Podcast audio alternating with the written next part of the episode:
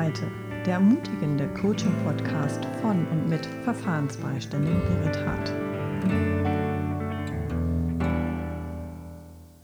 Hallo und herzlich willkommen zu meiner Ausgabe Innerer und äußerer Frieden. Auch ich stelle natürlich immer in meiner Arbeit fest, wie es überhaupt ist, wenn man nach außen hin sehr ruhig und sehr gelassen wirkt, obwohl man natürlich innerlich immer auch noch so ein bisschen aufgebracht, als aber auch noch ein bisschen unruhig ist. Das gibt sozusagen den inneren und den äußeren Frieden, den man aber auch nach außen zeigen kann. Der äußere Frieden ist zum Beispiel, wenn alle Rahmenbedingungen für einen stimmen und immer gut für einen selber sorgen, wenn das Kind oder der Jugendliche in einer sicheren und kindeswürdigen Wohnung wohnt, es gibt immer was zu essen, man darf zur Schule gehen und auch noch Freizeitmöglichkeiten besuchen. Und auch ein kleiner Wunsch zwischendurch darf oder kann auch mal erfüllt werden. Und es gibt den inneren emotionalen Frieden. Das ist natürlich wichtig auch für die Eltern, die natürlich das Kind oder die jugendliche Person erziehen und dadurch natürlich in ihrer Erziehung, in ihrer Fürsorge immer nach außen und hoffentlich auch nach innen sehr ruhig sind und gelassen. Jeder Tag ist dynamisch und der Alltag ist ein tägliches Abenteuer. Dabei sind immer viele neue Herausforderungen gefragt, mit denen die Erwachsenen und auch die Kinder und Jugendlichen entspannt umgehen können. Was kann ich denn machen, damit ich diesen sogenannten inneren Frieden erhalte und auch nachhaltig erhalten kann? Dazu möchte ich gerne einige Vorschläge machen. Achtsamkeit. Auch ich mache immer häufig Achtsamkeitsübungen. Das bedeutet, dass man im Hier und Jetzt sein soll. Das macht uns langfristig entspannter und hilft auch in stressigen Situationen, die Nerven zu behalten. Das Wichtigste dabei ist regelmäßig. Das ist zum Beispiel so ein Beispiel. Stellen Sie sich vor, sind alle am frühen Morgen, sind alle wieder sehr spät dran, keiner hatte Lust aufzustehen, aber alle müssen mal pünktlich zur Schule oder im Job sein. Wenn man dann auch noch sehr spät dran ist und auch noch einen wichtigen Termin im Hinterköpfchen hat, dann wird man vielleicht selber sehr hibbelig, gestresster in seiner Stimmung und vielleicht auch in seiner Stimme. Man schimpft erst recht, wenn es dadurch nicht noch, noch schneller wird. Wer achtsam ist, schafft es auch gelassen zu bleiben. Wie das geht, achtsam sein heißt im Hier und Jetzt sein. Ich nehme wahr, wo ich gerade mit meinen Gefühlen bin, bin ich gestresst, bin ich genervt. Das ermöglicht mir, die Situation zu betrachten, ohne sie auch gleich emotional zu bewerten. Statt mich in den Ärger hineinzusteigern, kann ich mich bewusst entscheiden. Wie mache ich es und die anderen am Morgen vielleicht besser? Was ist zu verändern? Und ist es das wert, dass ich schlechte Laune kriege und mir den Tag versauen lasse? Achtsamkeit kann also die Lebensqualität, das emotionale Leistungsniveau und die Konzentrationsfähigkeit maßgeblich steigern. Und nicht nur das. Wer sich in Achtsamkeit übt, verbessert auch die körperliche Gesundheit, kurbelt die Stressverarbeitung an und findet zu positiveren Gedanken, Geduld und Disziplin.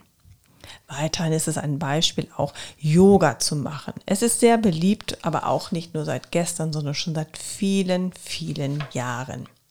Viele Menschen verbinden mit dem Wort Yoga entweder Gesundheit oder Fitness oder aber auch eine anmutig wirkende Körperstellung und Entspannung. Das stimmt, aber Yoga umfasst noch viel, viel mehr. Das Wort Yoga, manchmal auch Yoga geschrieben, also mit einem J, kommt aus dem indischen Sanskrit und bedeutet Einheit, Harmonie. Die Praxis des Yoga bewirkt eine Harmonisierung von Körper, Geist und Seele. Sie führt zu einer Bewusstwerdung der ursprünglichen Einheit und Verbundenheit mit dem gesamten Kosmos. Yoga umfasst viele Techniken, um diese Einheit zu erreichen. Wir nutzen Yoga für mehr Lebensqualität, Ausgeglichenheit und Energie. Der ideale Einstieg ist das Hatha Yoga. Und es gibt natürlich auch viele Instrumente wie Körperübungen, Atemübungen, Tiefenentspannung und Meditation. Natürlich gehört auch eine gesunde Ernährung und positives Denken dazu. Meistens gehört auch noch zu dem Yoga auch noch das sogenannte Meditieren. Beim Meditieren geht es um die Bündelung deiner Aufmerksamkeit, indem du dich auf dich, deine Gedanken, eine Empfindung, eine Emotion oder deinen Atem konzentrierst, fokussierst und beruhigst du auch deinen Geist. Das kann dir helfen, bestimmte Aufgaben zu erledigen oder ganz einfach deinen Alltag zu bestreiten. Es geht darum, die Gedanken zuzulassen, das Denken bewusst wahrzunehmen, die Gedanken dann aber auch wieder vorüberziehen zu lassen ihnen keine große Aufmerksamkeit zu schenken und so den Kontakt zum Körper nicht zu verlieren. Manchmal fragt man sich, was ist denn besser, Yoga oder Meditation? Es ist beides gut. Denn bei der Yoga geht es mehr um die Bewegung und bei der Meditation mehr um die Stille. Meditieren kann also ein Teil von Yoga sein, aber umgekehrt funktioniert es nicht wirklich. Welche Praxis besser ist, hängt ganz von dir und deinen Bedürfnissen ab. Du kannst aber auch noch ein mentales Training machen. Ein Mental Coach schult dich zum Beispiel darin, individuell auf deine Bedürfnisse einzugehen, hat bestimmte zugeschnittene Techniken des Fokussierens und des Innehaltens inne. Gemeinsam kann man lernen, die inneren Energiereserven und Potenziale zu erkennen und optimal zu nutzen zur Konfliktlösung oder beim Plan und Erreichen der persönlichen Ziele. Mentale Stärke lässt sich trainieren. Stoppen von negativen Gedanken, Unterbrechen von den üblichen Gedankenspiralen, was alles passieren könnte oder was einfach einem vielleicht auch ein bisschen Sorge bereitet aber auch mentale Stärke hilft einfach auch, seine eigenen Entscheidungen zu treffen und aber auch die Veränderungen zu akzeptieren. Im Zusammenhang mit Erfolg, sowohl im Beruf als auch im privaten, fällt eben auch oft der Begriff der mentalen Stärke. Damit ist gemeint, dass mental starke Personen ihre Emotionen so regulieren, dass die eigenen Gedanken ins Positive gedeutet und trotz widriger Umstände das Beste aus der Situation gemacht wird.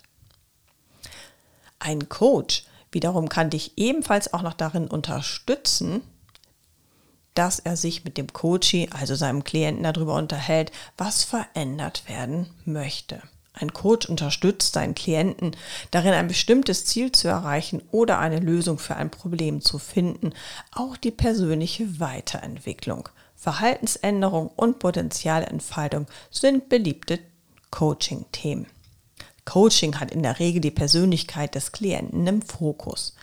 Der Coach hilft dem Coachee, spezielle berufliche oder private Fähigkeiten auszubauen oder zu verbessern, wobei dieser Entwicklungsprozess in erster Linie eine Art Selbstreflexion und Hilfe zur Selbsthilfe bleibt. Dazu gibt es verschiedene Methoden, die dem Klienten selber helfen sollen oder auch Gespräche mit seinem inneren Team zu führen.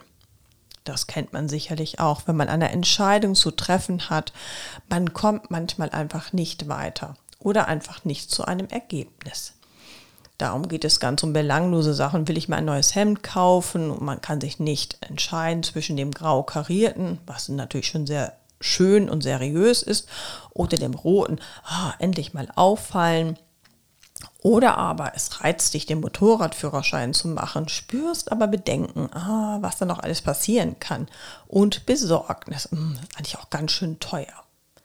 Diese verschiedenen Stimmen wurden eben in dem Modell des inneren Teams des Hamburger Kommunikationswissenschaftlers Friedemann Schulz von Thun zusammengefasst der auch das Vier-Ohren-Modell beschrieben hat. Das Modell des inneren Teams beschreibt die Tatsache, dass jeder Mensch mehrere Persönlichkeitsanteile in sich trägt, die teilweise gegensätzliche Richtungen anstreben. Müssen Entscheidungen getroffen werden, äußert sich dies in Unentschlossenheit und widersprüchlichen Gefühlen. So ist zum Beispiel das innere Team ein wirklich gutes Kommunikationsmodell. Ein Miteinander und auch ein Gegeneinander finden wir nicht nur in dem real existierenden Team, sondern auch eben auch in uns. Meist schlagen halt eben auch mehr als zwei Seelen in einer Brust. Das innere Team, das kann man sich auch noch wie folgt vorstellen. Wenn zum Beispiel ein Anteil sagt, der Macher, lass es uns einfach durchziehen. Oder aber auch der Vorsichtige in einem drin, der sagt, das ist zu riskant. Wir gehen lieber den sicheren Weg. Der Hilfsuchende, der sagt, wer könnte mich bei meiner Entscheidung unterstützen? Oder der Nachdenklich.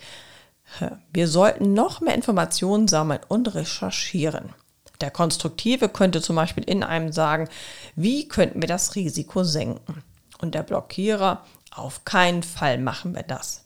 Diese inneren Stimmen sind häufig widersprüchlich, aber je nach Persönlichkeit sind oft einige Stimmen mehr, andere weniger ausgeprägt. Und das ist ja auch gut so, denn es gibt immer jemanden in seinem eigenen Team, in seinem eigenen Inneren, der immer Ja sagt. Ja zu einer Veränderung und Ja zu einem inneren Frieden. Ich wünsche dir viel Spaß. Probiere einfach einige Dinge aus, damit auch du zu deinem inneren Frieden kommst. Alles Gute dir.